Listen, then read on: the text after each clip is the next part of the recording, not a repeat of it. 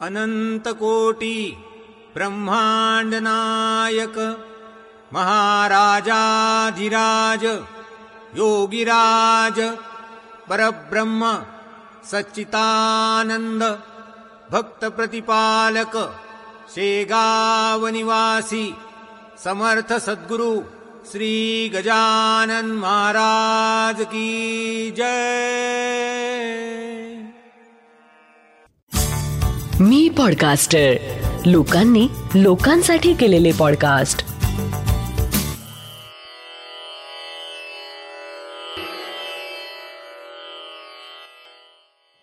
श्री गजानन महाराज की जय.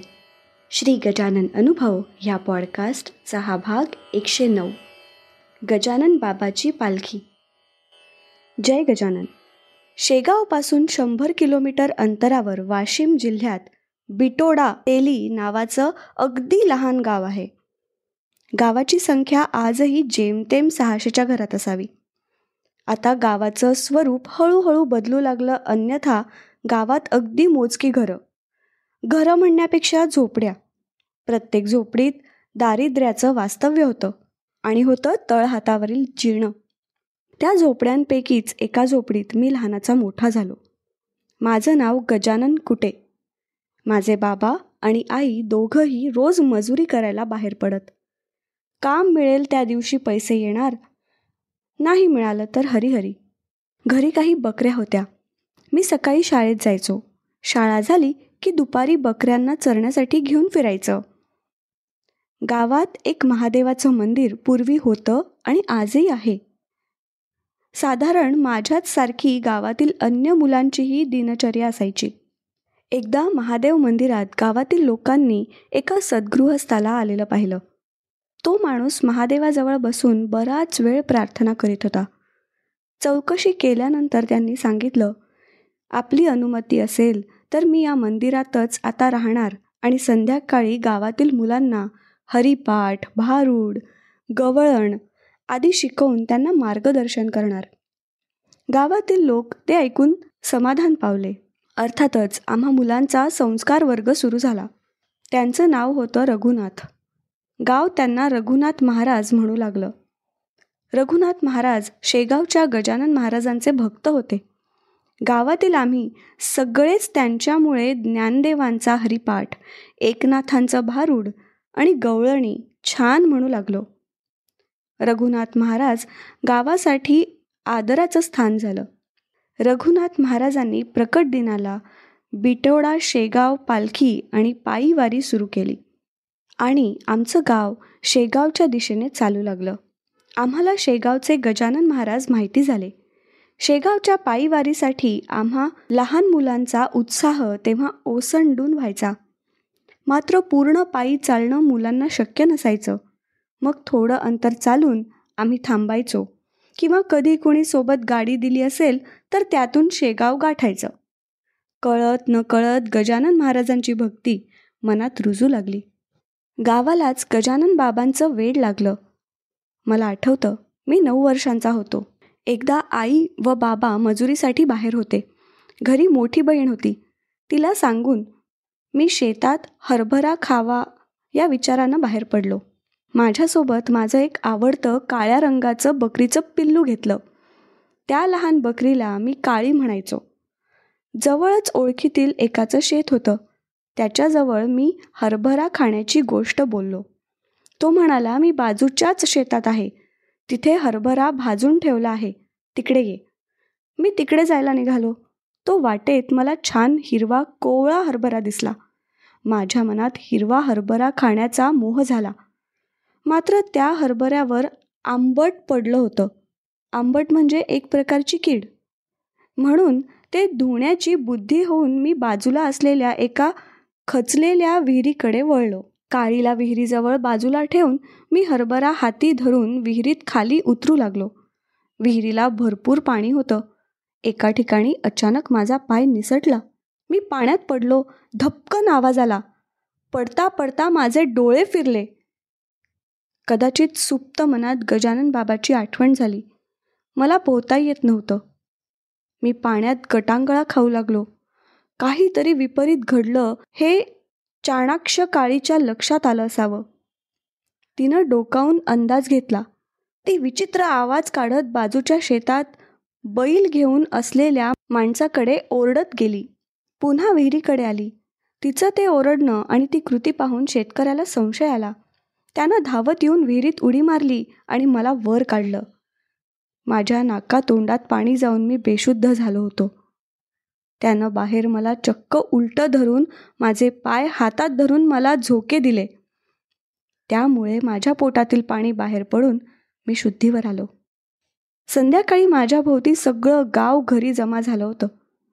गावातील बायका आईला म्हणत होत्या तुझा गजानन गजानन बाबाची भक्ती करते म्हणूनच गजानन बाबांनाच त्याले वाचवलं. खरोखरच काळीच्या रूपाने मदत मिळून गंडांतर स्वरूपात आलेला काळ गजानन महाराजांच्या आशीर्वादाने दूर गेला होता. त्या संध्याकाळी घरीच गावकऱ्यांनी गजानन बाबाचे आभार मानले. पुढे एकदा गावातील एका परिचिताने स्वतःची दोन एकर जमीन देऊ करायचं वचन देऊन बाबांकडे काही पैसे मागितले. व पुढे जमीन नावावर करून देईन. आता जमिनीचा ताबा घ्या असा प्रस्ताव ठेवला. बाबांनी आमच्याजवळील बकऱ्या विकून त्याला पैसे दिले व आम्ही जमिनीचा ताबा घेतला आणि पैसे घेऊन तो माणूस बाहेरगावी निघून गेला. मात्र काही महिन्यांनी तो परत आला. तेव्हा त्याच्याजवळ लोकांनी त्याचा मनभेद केला. त्याला सल्ला दिला कोर्टात जाण्याचा.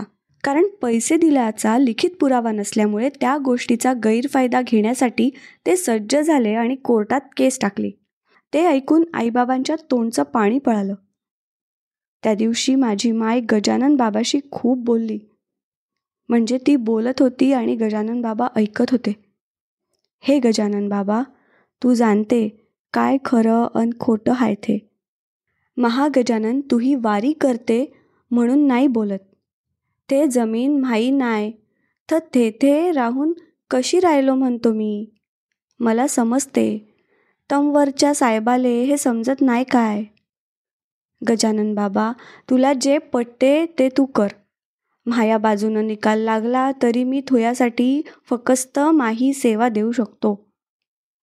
आईचं म्हणणं गजानन बाबांपर्यंत पोचलं. कारण कोर्टात पैसे दिले नाहीत तर जमिनीचा ताबा यांच्याकडे कसा? याच प्रमुख प्रश्नावर आमच्या बाजूने निकाल लागला. आता गजानन बाबाची सेवा करण्याची जबाबदारी आमची होती.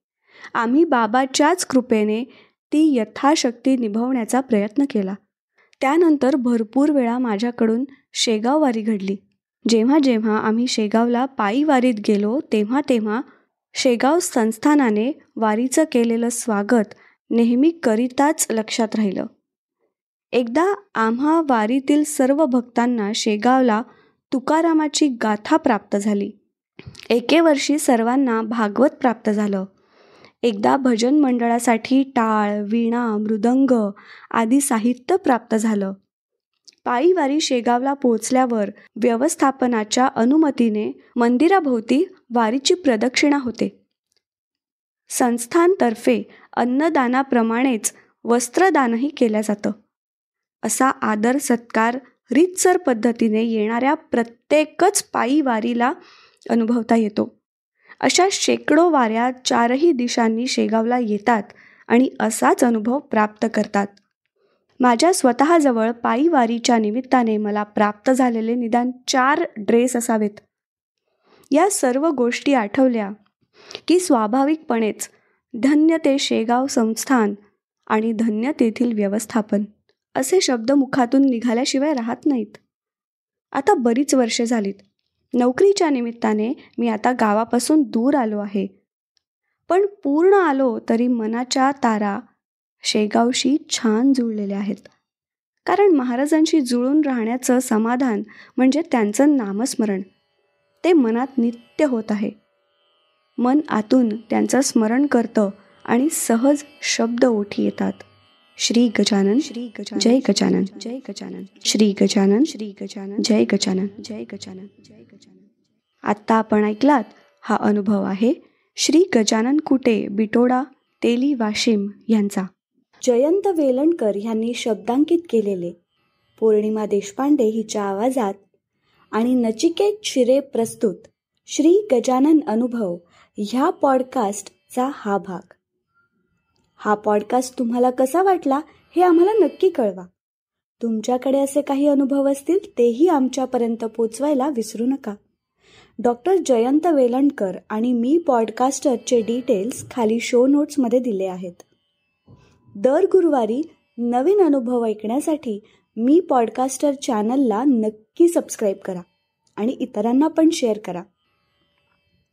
तुम्हाला जर घरी समर्थ सद्गुरू श्री गजानन महाराजांची उपासना करायची असेल तर त्यासाठी डॉक्टर जयंत वेलणकर यांनी रेकॉर्ड केलेल्या साधनेचा आपण लाभ घेऊ शकता. त्याची लिंक खाली दिलेली आहे. मी पॉडकास्टरचे इतरही पॉडकास्ट नक्की ऐका. पुन्हा भेटूया पुढच्या गुरुवारी एका नवीन अनुभवासोबत. तोपर्यंत श्री गजानन जय गजानन. श्री गजानन जय गजानन.